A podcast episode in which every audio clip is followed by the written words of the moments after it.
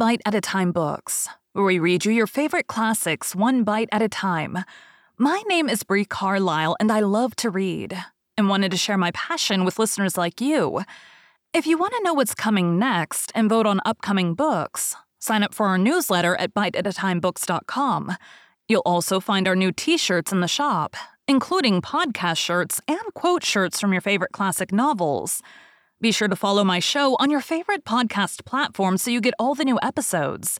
You can find most of our links in the show notes. But also, our website, biteatatimebooks.com, includes all of the links for our show, including to our Patreon to support the show, and YouTube, where we have special behind the narration of the episodes. We're part of the Bite at a Time Books Productions Network. If you'd also like to hear what inspired your favorite classic authors to write their novels, and what was going on in the world at the time, check out the Bite at a Time Books Behind the Story podcast, wherever you listen to podcasts. Please note, while we try to keep the text as close to the original as possible, some words have been changed to honor the marginalized communities who've identified the words as harmful, and to stay in alignment with Bite at a Time Books' brand values. Today we'll be continuing Anne of Avonlea by Lucy Maud Montgomery. 29. Poetry and Prose. For the next month, Anne lived in what, for Avonlea, might be called a whirl of excitement. The preparation of her own modest outfit for Redmond was of secondary importance. Miss Lavendar was getting ready to be married, and the stone house was the scene of endless consultations and plannings and discussions, with Charlotta the Fourth hovering on the outskirts of things in agitated delight and wonder. Then the dressmaker came, and there was the rapture and wretchedness of choosing fashions and being fitted. Anne and Diana spent half their time at Echo Lodge. And there were nights when Anne could not sleep for wondering whether she had done right in advising Miss Lavendar to select brown rather than navy blue for her traveling dress, and to have her gray silk made princess. Everybody concerned in Miss Lavendar's story was very happy. Paul Irving rushed to Green Gables to talk the news over with Anne as soon as his father had told him. I knew I could trust father to pick me out a nice little second mother, he said proudly. It's a fine thing to have a father you can depend on, teacher. I just love Miss Lavendar. Grandma's pleased too.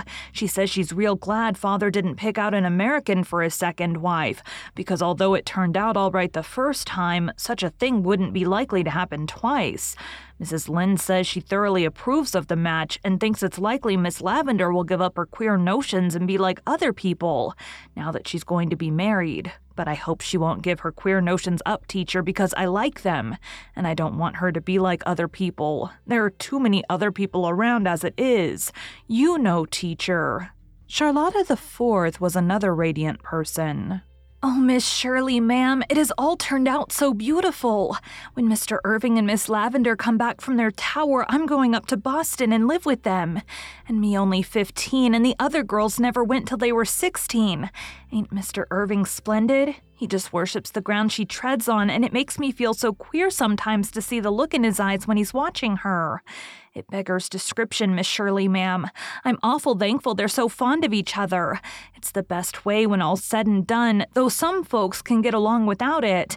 I've got an aunt who's been married three times and says she married the first time for love and the last two times for strictly business, and was happy with all three except at the times of the funerals. But I think she took a risk, Miss Shirley, ma'am. Oh, it's all so romantic, breathed Anne to Marilla that night. If I hadn't taken the wrong path that day we went to Mr. Kimball's, I'd never have known Miss Lavendar. And if I hadn't met her, I'd never have taken Paul there. And he'd never have written to his father about visiting Miss Lavendar just as Mr. Irving was starting for San Francisco. Mr. Irving says whenever he got that letter, he made up his mind to send his partner to San Francisco and come here instead. He hadn't heard anything of Miss Lavendar for 15 years. Somebody had told him then that she was to be married, and he thought she was and never asked anybody anything about her. And now everything has come right, and I had a hand in bringing it about. Perhaps, as Mrs. Lynde says, everything is foreordained and it was bound to happen anyway. But even so, it's nice to think one was an instrument used by predestination. Yes, indeed. It's very romantic. I can't see that it's so terribly romantic at all, said Marilla rather crisply. Marilla thought Anne was too worked up about it and had plenty to do with getting ready for college without traipsing to Echo Lodge two days out of three helping Miss Lavendar. In the first place, two young folks quarrel and turn sulky, then Stephen Irving goes to the States and after a spell gets married up there and is perfectly happy from all accounts.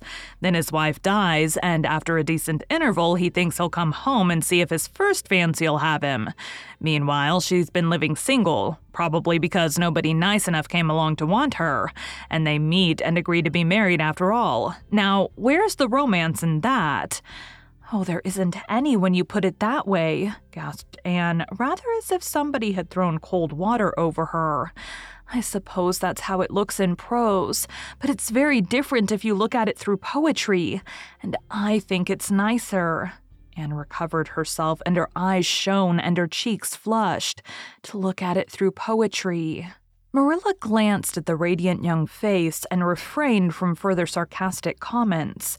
Perhaps some realization came to her that after all it was better to have, like Anne, the vision and the faculty divine, that gift which the world cannot bestow or take away, of looking at life through some transfiguring, or revealing, medium whereby everything seemed apparelled in celestial light, wearing a glory and a freshness not visible to those who, like herself and Charlotta Fourth, looked at things only through prose. When's the wedding to be? she asked after a pause. The last Wednesday in August. They're to be married in the garden under the honeysuckle trellis, the very spot where Mr. Irving proposed to her 25 years ago. Marilla, that is romantic, even in prose. There's to be nobody there except Mrs. Irving and Paul and Gilbert and Diana and I, and Miss Lavendar's cousins. And they will leave on the six o'clock train for a trip to the Pacific coast. When they come back in the fall, Paul and Charlotta the Fourth are to go up to Boston to live with them. But Echo Lodge is to be left just as it is. Only, of course, they'll sell the hens and cow and board up the windows. And every summer they're coming down to live in it. I'm so glad. It would have hurt me dreadfully next winter at Redmond to think of that dear stone house all stripped and deserted, with empty rooms. Or far worse still, with other people living in it. But I can think of it now, just as I've always seen it, waiting happily for the summer to bring life and laughter back to it again. There was more romance in the world than that which had fallen to the share of the middle aged lovers of the stone house. Anne stumbled suddenly on it one evening when she went over to Orchard Slope by the woodcut and came out into the Barry garden. Diana Barry and Fred Wright were standing together under the big willow. Diana was leaning against the gray trunk, her lashes cast down on very crimson cheeks. One hand was held by Fred, who stood with his face bent toward her stammering something in low, earnest tones. There were no other people in the world except their two selves at that magic moment, so neither of them saw Anne, who, after one dazed glance of comprehension, turned and sped noiselessly back through the spruce wood, never stopping till she gained her own gable room, where she sat breathlessly down by her window and tried to collect her scattered wits. Diana and Fred are in love with each other, she gasped. Oh, it does seem so so, so hopelessly grown up. Anne of late had not been without her suspicions that Diana was proving false to the melancholy Byronic hero of her early dreams. But as things seen are mightier than things heard or suspected, the realization that it was actually so came to her with almost the shock of perfect surprise. This was succeeded by a queer little lonely feeling as if somehow Diana had gone forward into a new world, shutting a gate behind her, leaving Anne on the outside. Things are changing so fast it almost frightens me, Anne thought a little sadly.